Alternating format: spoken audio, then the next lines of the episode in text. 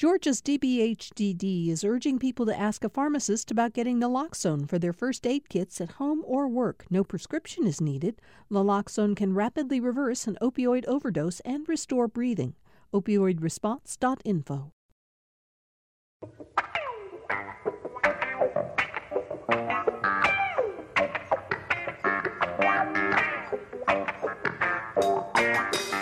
I'm glad to have you all with us for another edition of Political Rewind. I'm Bill Nigut. We've got a very important conversation that we're going to uh, hold on the show today, and we'll uh, talk about that in just a minute. But uh, as we try to do every morning, we want to give you the latest figures about what's happening with uh, COVID 19 and coronavirus in the state of Georgia. Uh, we now, as of 6 o'clock this morning, which is a new time for release of figures from the Department of Public Health, uh, have uh, confirmed 15,409 cases of COVID 19 in the state. Um, unfortunately, we've had 579 people die. Um, uh, uh, we continue to have a preponderance of uh, the, uh, the, the virus in the metro Atlanta area, although things down in Dougherty County and Albany continue to be very troubling. They are still dealing with the outbreak and are adding up cases. They had 83 new cases in Dougherty County just in the last 20, 83 deaths, I'm sorry, in Dougherty County now.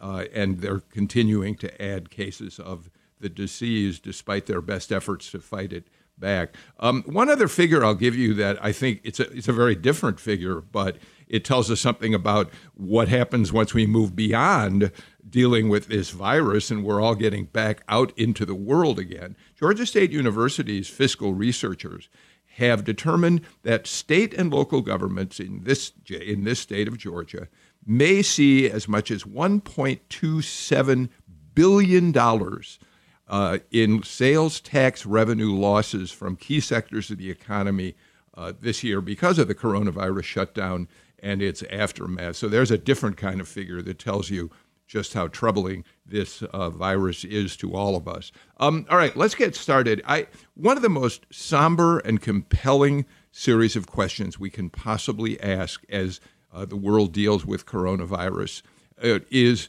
the ethics of how to deal with this disease um, in terms of where medical resources are deployed as probably the most uh, obvious example of that. Who gets ventilators? Who doesn't? Who gets intensive care beds? Who doesn't? But that's just the tip of the iceberg in terms of the many issues that we uh, are looking at and that are being looked at by uh, bioethicists around the country. Um, our very special guest for the show today to talk about this is Dr. Paul Root Wolpe. He is the director of the Center for Ethics of Emory University. He's the Asa Griggs Candler Professor of Bioethics, the Raymond Schinazi Distinguished Research Chair in Jewish Bioethics. He's a professor in the departments of medicine, pediat- pediatrics, and sociology. Uh, he's also been the first bioethicist for NASA, where he's formulated policy on bioethical issues, safeguarding research uh, subjects there. I, I, give you a little fuller uh, uh introduction to his resume because we're very, very honored to have Dr. Wolpe join us today to talk about these issues. Also with us, of course, is uh, Kevin Riley, the editor of the Atlanta Journal Constitution, who remains sequestered. How are you, Kevin? You holding up all right? I'm doing really well, Bill. It's always great to be here, and I've had a chance to talk to Dr. Uh, Wolpe before, and so I'm really looking forward to this. Um, I noticed my list of credentials are much shorter, and I'm I'm I'm humbled by that. So. Yeah, but you're the editor. You're the boss. You don't need much more than that, uh, Kevin. You're the boss. We're also joined by Jackie Cushman, who is a conservative columnist. Uh, and uh, you can read her at um, medium.com, where she posts her columns. I like to read her at Jackie Cushman where she publishes columns with some regularity. She's also the author of her most recent book, Our Broken America Why Both Sides Need to Stop Ranting and Start Listening. Jackie, people are used to hearing you on the show talk about politics. But one of the reasons I wanted you on today is something that I'm not sure people who listen really know about you. You have been deeply involved in the community around you, the issues of the community in which you live, in the nonprofit world, and uh, it seems to me you have the kind of conscience that we wanted on this show. So thank you, Jackie, for being with us today as well. Thank you, Bill, for having me on. And um, and you're right, I've been involved with you know GEARS, the Georgia Early Education Alliance for Ready Students, and we've wrestled with some issues that I'm sure will come up later on the show about how to provide child care to the people that are on the front lines, um, as well as Our House, which is a homeless shelter for newborn um, babies and their families. And we've obviously been struggling there as well. So thank you for having me with this group today. Sure. Dr. Wolpe, thank you for being here. Would you be okay? Uh, since Riley and I kind of know you pretty well, can we call you Paul for the uh, for the duration of the Please. show today? Do you mind? Please. Thanks. Why don't we start? Give it, uh, Paul. Give us a little sense of. I know you've been involved in helping resolve some of the big ethical concerns around coronavirus. In what context are you doing that? Just give us a brief look at how you are working with other bioethicists to uh, create standards and guidelines for mm-hmm. medical professionals and others to deal with during all this. So there's both local and national answer to that. Regionally, uh, my center and my, especially my associate director, uh, Kathy Kinlaw, who's the chief clinical ethicist in the Emory system, have been helping the Emory system uh, write its policies and negotiate its way around a lot of the thorny ethical issues that this epidemic has brought. And that includes not only writing the policies, but also answering phone calls and getting on um, teleconference meetings to try to work through the uh, daily, almost momentary new kinds of challenges that come up when your uh, system is swamped with an epi- with an infectious disease, when you've got healthcare workers getting sick, when you've got um, you know challenges not so much in our system but nationally with protective equipment. So we've been serving as a consultant in that sense. Nationally, I happen this year to be the president of the Association of Bioethics Program Directors, which is are almost all the people in the United States who run bioethics programs, and that includes almost all the major clinical ethicists who work with health systems around the country. We've become a, a, a, support group and we have weekly phone calls. We've gathered together policies around the country and we've analyzed them. And this coming week, two articles are coming out uh, written by us collectively as we've tried to say what are the best practices around the country, what are the thorny issues around the country, um, and then finally, I've been um, advising people nationally who are having particular issues. So we've been extremely involved um, since this outbreak arose in trying to make sure that healthcare is delivered equitably and fairly around the country. Um, and what, that's a really important part of the uh, uh, story we want to talk about today. Let me, if I may, and you'll correct me if I'm wrong. Is it fair? Do you think that that one of the biggest concerns that you're dealing with is the distribution of potentially life-saving medical equipment, ventilators? Right. We know ventilators are in short supply. We hear uh, uh, doctors, hospitals, medical centers talk about how, how how they are worried that they're going to have to make difficult decisions about who gets a ventilator, who doesn't. Yeah. Uh, how crucial is that to the standards you're trying to establish or the guidelines you're trying to establish today? So, interestingly, that was by far the most important issue at the beginning, and that's where we spend all of our time for the first uh, month or so, six weeks, and that is uh, what we call triage policy. Um, how do you decide who gets what kind of scarce resource when?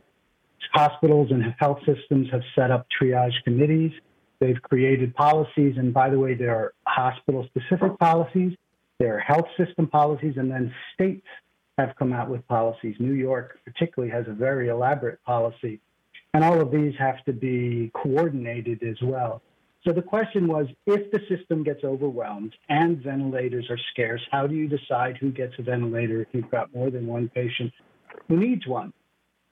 Luckily, we haven't had that situation to it's happened locally and discreetly, but we've done a good job of sheltering in place. We've done a good job of flattening the curve, as they say. And so we really haven't had a major problem with scarce ventilators. That being said, these are really important policies. We still could in certain places. And these policies are tougher than you think because they uh, there's a lot of disagreement about certain kinds of standards around the country, um, both explicitly, what should we put in the policy, and implicitly, that is, how do certain kinds of policies that look like they're fair end up disadvantaging certain groups, uh, even though we don't mean to.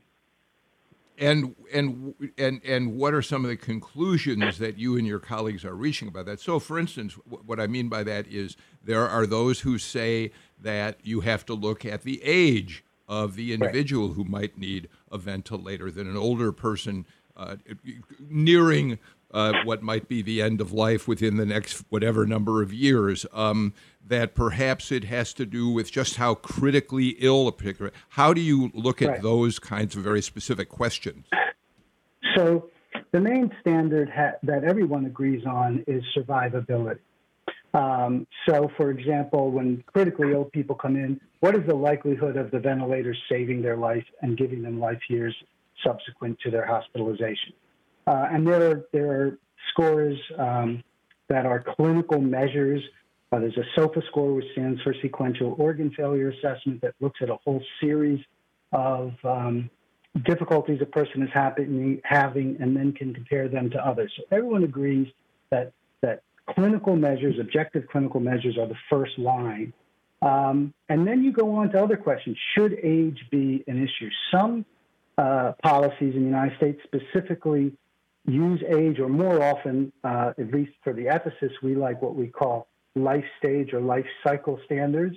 That is, it isn't so much a 64 year old uh, should get it instead of a 65 year old, but rather a 20 year old who's only gone through childhood and adolescence and is a young adult should get it over a 60 year old who has also had their um, most productive years and are entering their, their, their final stage of life or 70 year old. So those are standards that are accepted in some places and actually specifically uh, forbidden in other places. Healthcare workers have become a big issue. Should we privilege healthcare workers, all else being the same? Let me make it clear this isn't the first thing you look at. If you have two people who are equally um, worthy of getting on the ventilator because of their health status, then you move to a secondary question. And some people say that we should privilege healthcare workers for three reasons. One, for what we call reciprocity. They're risking their lives on the front line. Second, because of the need to try to get them back into the hospital so that they can help save other lives. So there's a, a, a domino effect. Helping them will help save others. And finally, as an encouragement, if we put healthcare workers at the end of the list, will they still show up for work? So there's this life cycle standard, there's a healthcare standard, um, certainly, some places privilege pediatric patients above adult patients. So there are some secondary standards that we use, but the primary standards are health status standards. You know, Kevin, uh, I think it's important that Paul started by saying that fortunately we have not seen many uh, places in the country, many examples where we where doctors are forced to make choices or nurses are forced to make choices about who gets a ventilator and who doesn't.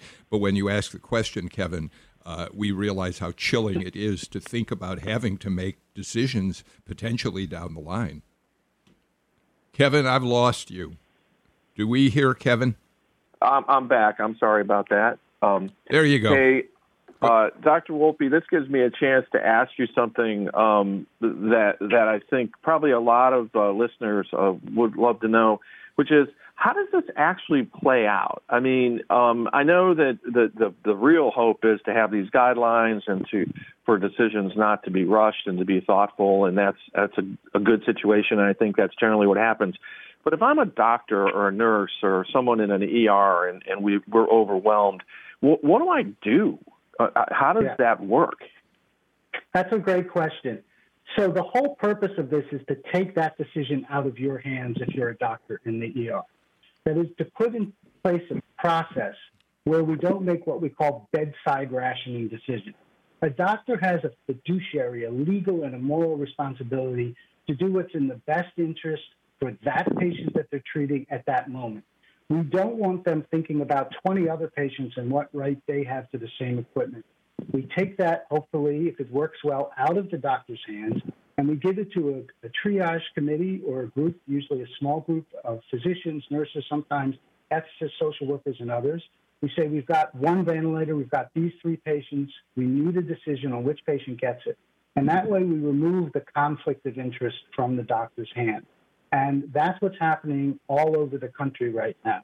That being said, as you rightly point out, in the in the sort of hustle of an emergency room, sometimes decisions are made that ha- not who gets a ventilator. That is almost always made collectively because it's a collective um, resource.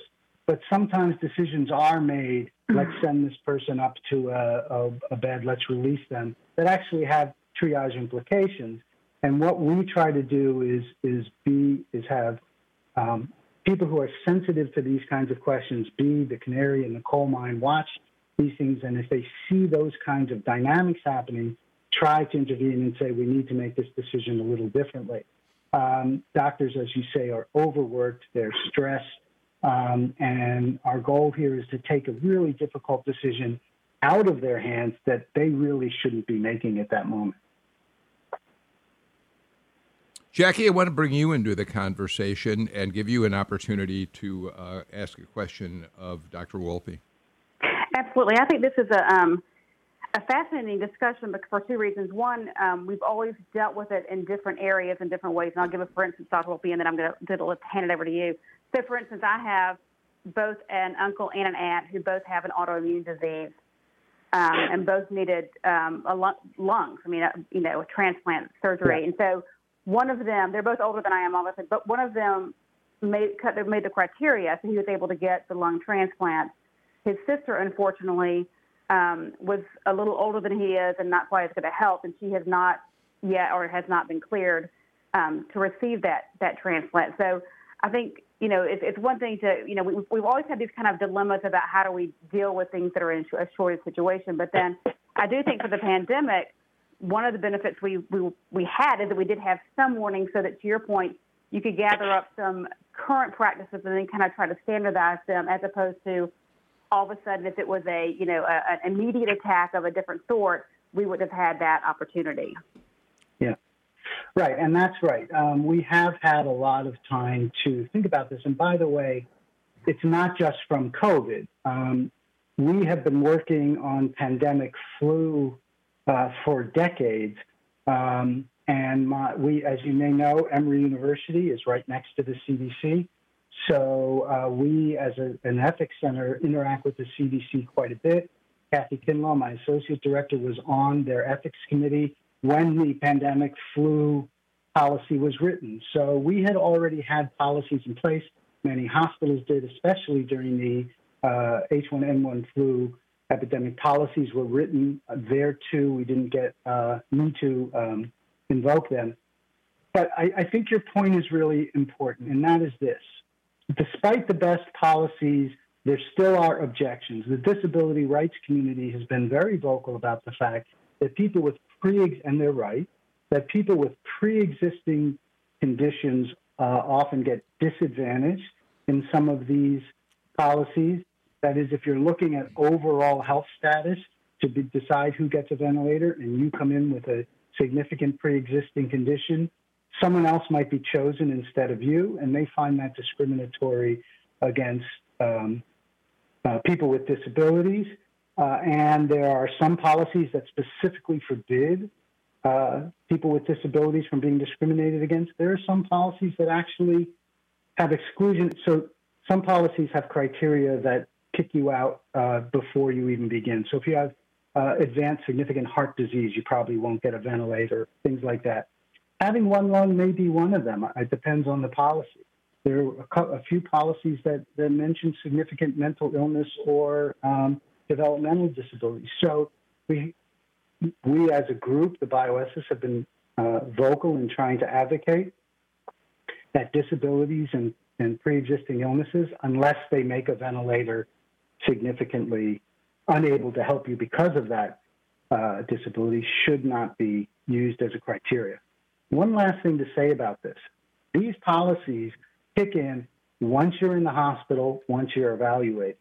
there are lots of things in our country, lots of structural problems that make some people have greater access to hospitals, some people more likely to get to a hospital. There are issues of wealth and poverty here where there are inequalities based on people's access and people's means to uh, gain access to good medical care.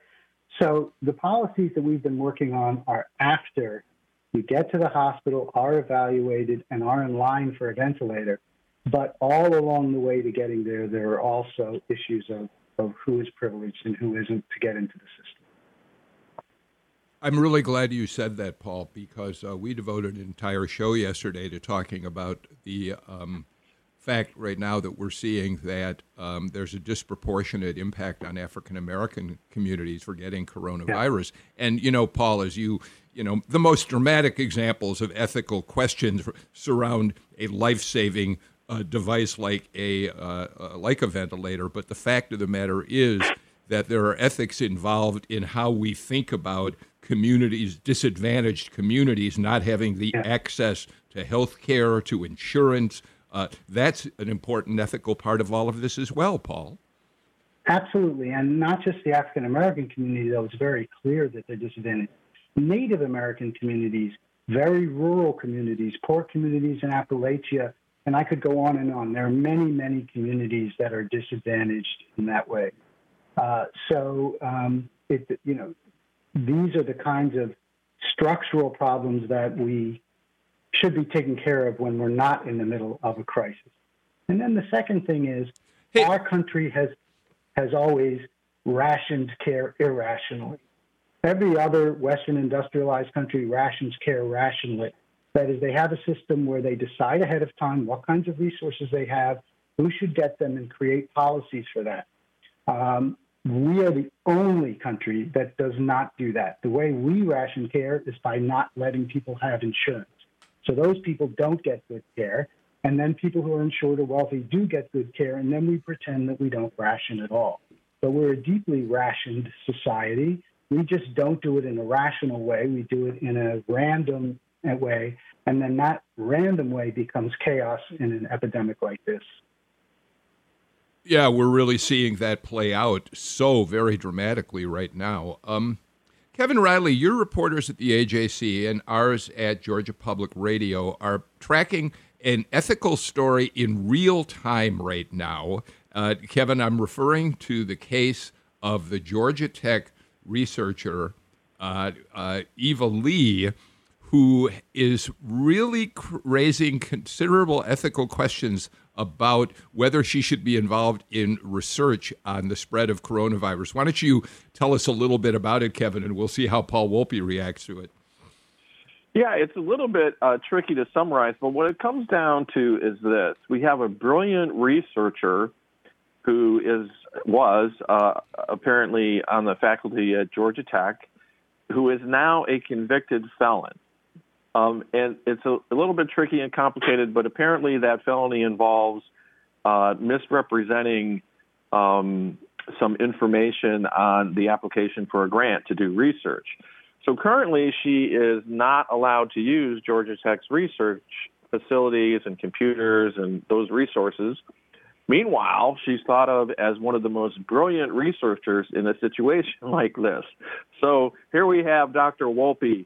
Let's um, let's see if he can tell us what the right thing to do would be. Of course, it's not an easy decision, but what factors what factors come into this, Dr. Wolpe, from the perspective that you bring? So, uh, in full disclosure, I don't know about this particular case, unfortunately, but uh, I was one of the people that wrote the book, helped write the book for the National Academies of Science uh, on what is scientific misconduct and um, what is uh, some, uh, falsification, plagiarism, um, and uh, fabrication of scientific research, and what kinds of uh, bad conduct in science should get you kicked out of uh, scientific community. And uh, this is the book that's basically the main book used all over the world to define that. Misrepresenting yourself is a, is a big no-no, and it's a uh, bad thing because um, the resources in science are scarce. And to have people misuse them because they falsified their credentials is a significant problem. In most cases, you don't end up with a story like this. The person who has done that ends up being a brilliant researcher. You end up with the person having done that, having um, falsified their way into a position of, of responsibility that ends up in, um, uh, creating science that is questionable. So uh, we have to be vigilant about those things, and it's it's a shame when someone does that and then ends up really having something to contribute. But I don't want to second guess the story without knowing all of the details, um, so I'll leave it there. But you know, Jackie, it's it's a fascinating story. Um, uh, or Kevin, did you want to respond to that before we move on to Jackie? I guess just to follow up, and I certainly understand, Dr. Wolpe, that you don't. I mean, you don't really want to put yourself in a position of of, of offering an opinion on something you're not familiar with, and uh, I think that's that's wise. But what about this idea that uh, it almost, in some ways, it seems like the script of like a sci-fi movie where we have a troubled superhero who is, is you know somehow been banished but is now called to the service of humanity you know and i don't want to make light of it but at what point is the line crossed where, gosh, if someone could save many, many lives, right. maybe we can look past their egregious mistake? Right. So it depends what the mistake is. Um, given that this was a false, if I understand it correctly, and again, I have unfortunately not read this story because I've been so preoccupied with, with other things that I've been doing. But if it is just a credential falsification, that is, all of her work has been flawless. All of her scientific results aren't questioned. Um, then there are ways to punish without ejecting her from the scientific community. And perhaps, again, I don't know the specific details, this might have been a case where um, other kinds of um, punishments might be appropriate and, and then might bring her back supervised into the science community. So that is that is a possibility. But I want to emphasize that the scientific community polices itself. Uh, there, there aren't external watchdogs looking over science. And if we, and, and it's like the police or other groups that need the public trust in order to function well. We already see what's happening in our society when certain subgroups don't trust what science is trying to tell them. That's part of the reason that we have this coronavirus outbreak in certain places. So if we can't keep science at a high level of integrity then we've lost the public trust. So I do fully understand why the scientific community comes down hard on people that engage in those kinds of activities. It's important for the integrity of science as an enterprise. Jackie, I want to f- uh, follow up on that just a second with you. Paul Wolpe is clearly the expert on these ethical issues, but we all have, uh, you know, opinions about this sort of thing. So Eva Lee uh, apparently she she was found guilty of falsifying a certificate uh, as she applied for a forty thousand dollar grant from the National Science Foundation. She was convicted of, of that, and she is awaiting uh, uh, uh, her punishment on that. I'm not quite sure what that's going to be. So, but here's the larger question that any of us has a right to think about, Jackie.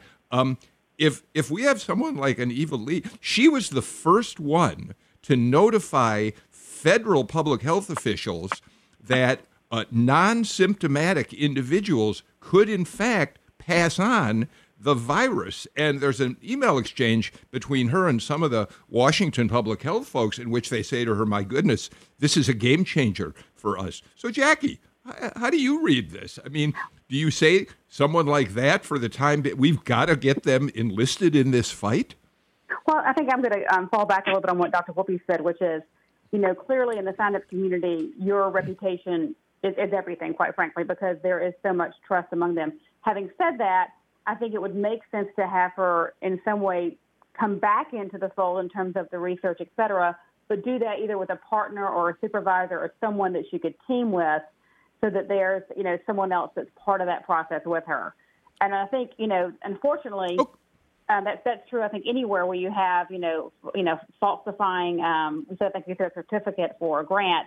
Um, my guess is she knew that she did that and knew that wasn't right, and so I think there is cause to have either a, you know someone to team up with her or a supervisor or some way to have a team approach to this um, as opposed to a single individual. So I, I kind of let that conversation play out a bit for one reason uh, it shows us just how thorny these ethical issues really are to deal with, and Paul Wolpe's dealing with them every single day. So let's do this. Uh, let's get our first break of the show out of the way. We have a lot more to talk about with Kevin Riley, with Jackie Cushman, and Dr. Paul Root Wolpe. We'll be right back.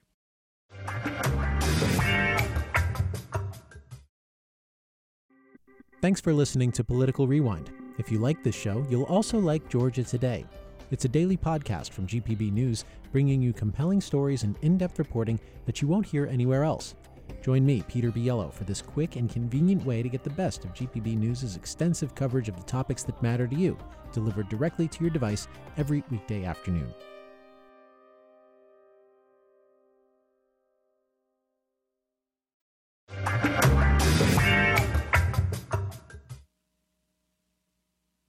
A uh, quick program note as we continue with the show today. Uh, tomorrow on Political Rewind, we're going to return to our, our roots, which, of course, are in talking about politics. We've been spending uh, what we think is a uh, an important amount of our time talking about stories around the uh, virus. Uh, but we also believe that politics is still happening out there. There's still a 2020 election. And so tomorrow, uh, we will uh, have a panel that will discuss what's going on in the 2020 election cycle, among other political stories. And you know what? You can't avoid talking about the coronavirus when you're talking about politics these days, so I'm sure that will come into play as well. Um, Kevin Riley, Jackie Cushman, and Dr. Paul Root Wolpe, who, among other things, is the director of the Center for Ethics at Emory University, on the show today.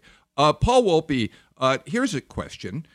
There's such a rush to find a vaccine for coronavirus that there have been concerns raised by some people that in rushing forward, we're not following the usual safeguards, which would usually call for animal testing to at least begin to assure the safety of a drug, and that we're going right into human testing. What are the ethical implications around that? So, we've developed a system um, in the wake of a number of really horrific scandals in the middle of the 20th century, particularly from uh, the human experiments done in World War II all the way through really terrible experiments being done here in the United States, uh, where we infected orphans, where we experimented on prisoners.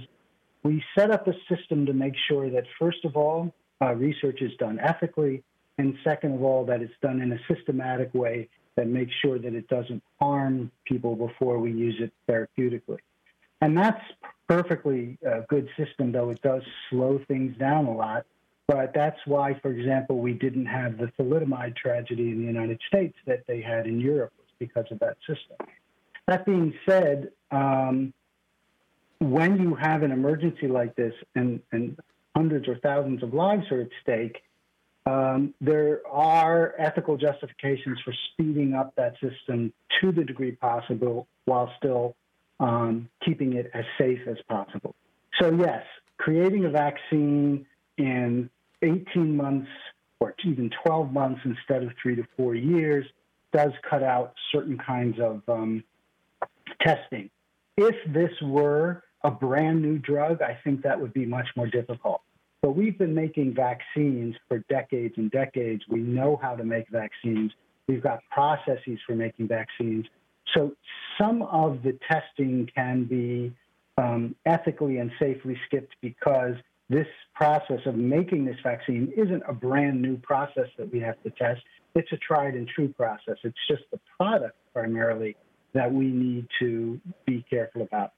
So um, the people who oversee this, the FDA and the scientists who oversee this, despite what some people might think, are extraordinarily sensitive to this question. Because remember, if they create a vaccine that ends up harming people, then they end up with their reputations ruined, they end up with um, monetary losses, and they end up with the guilt of having harmed so many people. So they are extremely careful about this. And I think we can trust this system for the most part, while we still need to make sure that there's, there's the proper oversight and that it's done in as careful a manner. But if it ends up saving lives to the degree that it might if we can get a vaccine, especially considering now that we're talking about waves of COVID, not just a single incident, then I think uh, some of those shortcuts are justified. Hey, uh, Dr. Wolpe, a question here from uh, me, uh, Kevin Riley. It's something along those same lines that's a little bit more immediate and has sort of uh, got politics uh, and ethics caught up in it. Is this question around? I, I can never be sure I can say this drug the right way, but hyd- hydroxychloroquine, and Right. it's it's it's promotion by the president and it's promotion by Congressman Collins and then people on the other side. Um, but from a we we we know what the politics is, and and I think we understand what's going on. But from a purely ethics, you know, medical ethics point of view, what what what should people be thinking about when it comes to that drug? They should be thinking about not taking it. That's what they should be thinking about uh, in relation to that drug. There's no good evidence that it's actually effective. Um, and to promote a drug that has no good scientific evidence that's effective is fundamentally unethical in my view. We have a system here for a reason. A drug like that can be tested relatively quickly. And for people to advocate a drug based on rumor, and that's all it was, it was rumor, anecdote, possibility, um, is the way that people end up taking dangerous drugs. And there have been people who've lost their lives because of taking this drug inappropriately.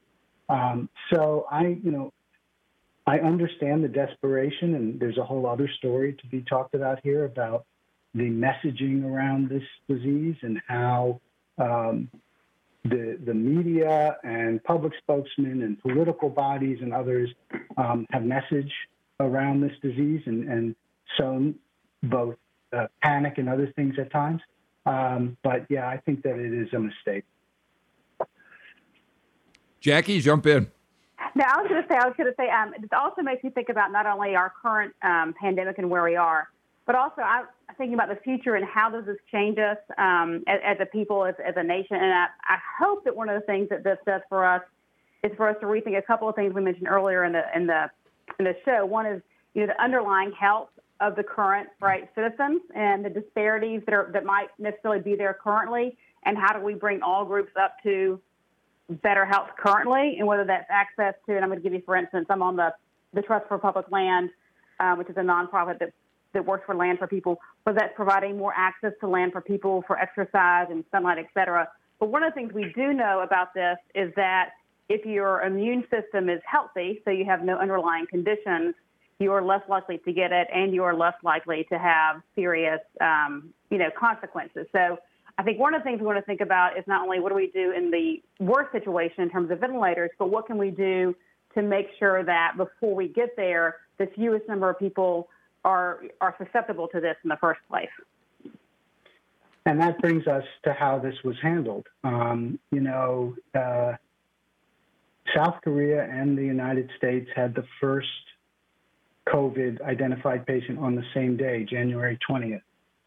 Uh, South Korea immediately engaged in massive countrywide, especially in the hotspots, testing. And by March 30th, South Korea tested 400,000 citizens, identified those at risk, and, and isolated them and did not have a full lockdown. By March 30th, when South Korea had done 400,000 tests, we had done 40,000 tests, and we had to lock down every citizen in the United States. So there are a lot of lessons to be learned from this. Um, and one is to take these things seriously. I mean, we have lost the understanding, despite all the efforts of public health officials, that we are susceptible to epidemics. And we tended to under undervalue them and misunderstand them. In the 2017 2018 flu uh, epidemic here in the United States, two years ago, 60,000 Americans died.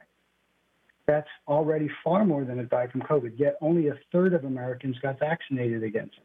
We have this sort of, if we close our eyes, it'll go away attitude because we think epidemics are a thing of the past, and they're not. And hopefully, if anything good comes out of COVID 19, it will be to remind us that we are susceptible to epidemics, that we have to, as soon as they raise their head, we have to begin to uh, accommodate them. And the earlier that we intervene and that we get serious about these things, uh, the better the outcomes will be, even if that means occasionally that we misjudged in a, a disease and it didn't come here as seriously as we thought it would.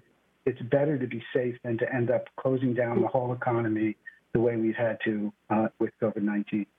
And, and Dr. Wolpe, just um, I'm sure you, just just, just um, interesting because I was actually in Korea in the beginning of February, right as this was right um, coming becoming visible on the, the, the global global scene. And it was interesting. As soon as it happened, to your point, in Korea, immediately they began temperature checking as you begin your way into a hotel, along with a computer with heat mapping to make sure you didn't have a temperature. And people were wearing were very visibly wearing masks, and there was hand sanitizer everywhere. So to your point, their experience early, you know, years ago, um, you know, had prepared them for this. And I do think you're right that we will see a very different level of preparedness going forward. Yeah. Kevin, we're going to have to get to a break, but if you have one last comment or question, why don't we give you one chance at that, uh, kind of quickly? Uh, a quick question because you, you mentioned it, Dr. Wolpe. Um, comparing this to a typical season of the flu, that's been a very common um, thing that's been out there, and um, it, it seems to say well, just as many people are going to die from this, or even fewer than a, a typical flu epidemic. What's the big worry? So, from a medical ethicist point of view, your response? Well, I'm not a clinician and I'm not a public health expert, but I will say this. Um, COVID 19 is different than the flu. First of all, it attacks a different population. Uh, the flu tends to be very dangerous to people with strong immune system, uh, systems. In the great 1918 epidemic, more soldiers died of the flu than died of um, the war itself on the front lines because the flu often takes young people. While this COVID seems, to, and, and the flu takes children as well.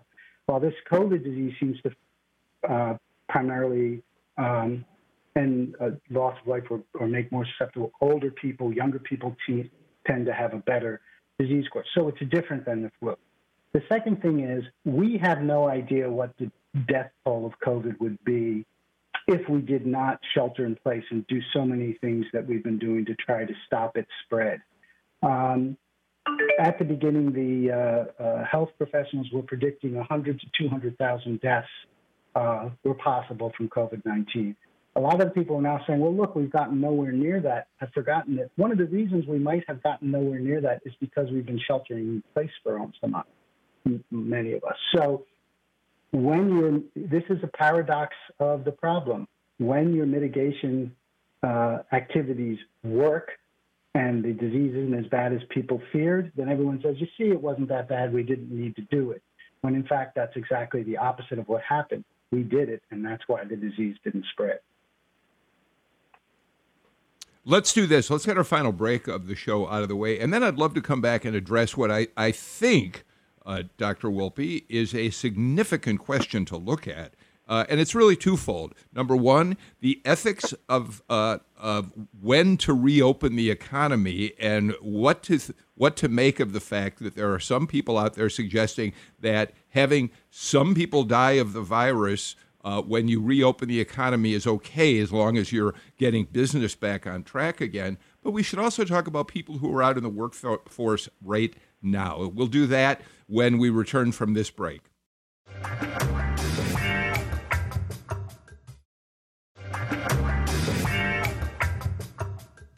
Dr. Wolpe, I think one of the biggest ethical questions, and for that matter, one of the biggest political questions that uh, the country is facing right now, is the push by some to start reopening businesses even as the virus continues to spread. Um, there's an outlier in all of this. I honestly, I don't believe he represents the thinking of conservatives out there, but there, uh, Representative Trey Hollingsworth of Indiana, Congressman Hollingsworth, did tell a local radio station in Indianapolis that he thinks it's preferable to reopen the economy, even though there, there might be a new wave of coronavirus deaths. His quote is It's policymakers' decision to put on our big boy and big girl pants and say it's the lesser of these two evils, uh, uh, getting people back to work, even if it means more deaths. You know, that's an extreme position, but I assume it's fair to say this is an enormous ethical question.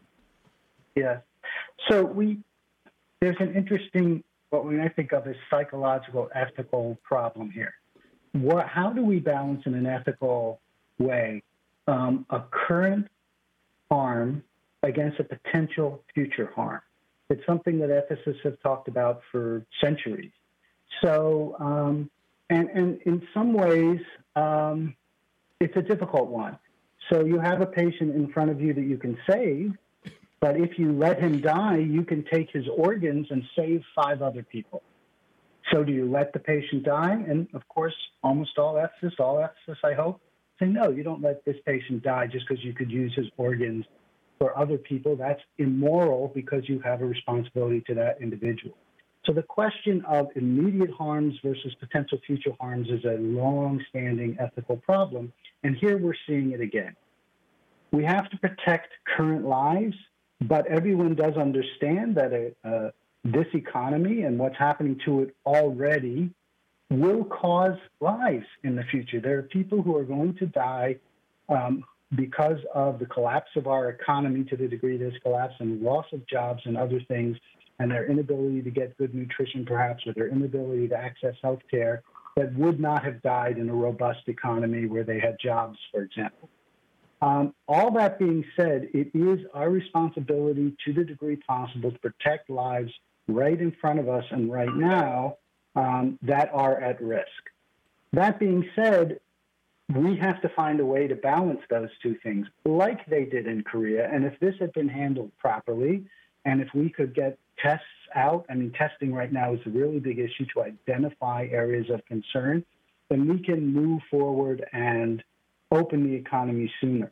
So I think that the advocacy of our politicians right now should be around how do we best get testing uh, developed? How do we best distribute it? How do we get it to the places where it is most needed rather than suggesting that we open up the economy, the economy in advance of, of um, a proper social program around controlling COVID 19. You know, and Jackie, you raised a corollary issue at the very top of the show, which has to do with people who, uh, f- for better or worse, are out there working right now. Um, and and and we are patronizing their services, whether it's grocery store uh, clerks or the like. And you talk about it in terms of how we're dealing with people in daycare situations where where people rely on them for uh, child care. I mean, we also have ethical issues around uh, the people who are working right now. Absolutely, and I think it's. Um, I think Dr. Wolpe was right. It's always a trade-off. It's always a balance. How do you balance these things correctly? And I think the the, the real answer is it's it's going to be. Um, it, it's not going to be on full on or full off, but how do we think about it in waves? How do we think about it in trials? And how do we think about it doing it in such a way where we're making sure that people are still, you know, when you do go back out in a limited way, that you're still washing your hands and socially distancing as much, I mean, physically distancing as much as possible, et cetera, so that you limit that ability to transfer um, the virus. And I think that, you know, Jackie really, really does make a great point there, which is it's about and, and I'd like to know what Dr. Wolpe thinks about this. I mean, it's about having standards for that activity, not a date. In other words, uh, it, to say, well, we can ask people to go back to work when we can assure them of these things, or we can handle this sort of situation. Not like, well, we're picking a date and come hell or high water, we're going to get back to work, right?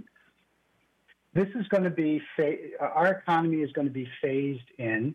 And while we're phasing it in, we're going to carefully watch what's happening with COVID cases. So as we begin to open up the economy, watch the spread of COVID and see if it begins to spike and where and why. That being so, it, you're right. There isn't going to be a moment. There isn't going to be an on-off switch. It's going to be a phasing in over the next year um, or so, uh, or as long as it takes to get an effective vaccine. But even right now, I'm very concerned about the people who need to work right now, and we are not doing enough to protect them. For example, many of the people who need to work now need to take public transportation. We should be tripling the number of buses. We should be, you know, quadrupling the number of trains, whatever we can do, because people are being packed into buses right now to go to their um, essential jobs all over the country because they have no other way to get there. And we are putting them at risk in those situations that are exactly opposite of what has been recommended, that is, through physical distancing, which we can't do on crowded buses. So there are ways right now to help mitigate the spread of the people who are working. If those kinds of, and that's just one example, but if those kinds of standards aren't in place when we begin to open up the economy, we're going to begin to see just more and more of those hotspots grow as more and more people need to get to work on public transportation and our crowded buses and crowded trains become incubators for COVID. I, have got to jump in because we're really running out of time uh, for today's show. I'm really glad you uh, take us to the conclusion with those comments, Paul, about what we do with people who are out in the workforce right now. They're a big concern. They are incredibly valuable to us because they're performing services that we continue to need. And the fact that we need to take better care of them makes so much sense. That's it. We are really out of time. Dr. Paul Root Wolpe, thank you so much for being part of the show today. Uh, Jackie Cushman, love having you back with us. Kevin Riley, you as well. And I'm going to see you, Kevin, again on the show a week from now. But in the meantime, we'll be back here tomorrow with another edition of Political Rewind. And as I said earlier, we're going to focus a bit on campaign 2020 in the midst of the coronavirus. I'm Bill Nigut. Thanks for being with us. See you tomorrow.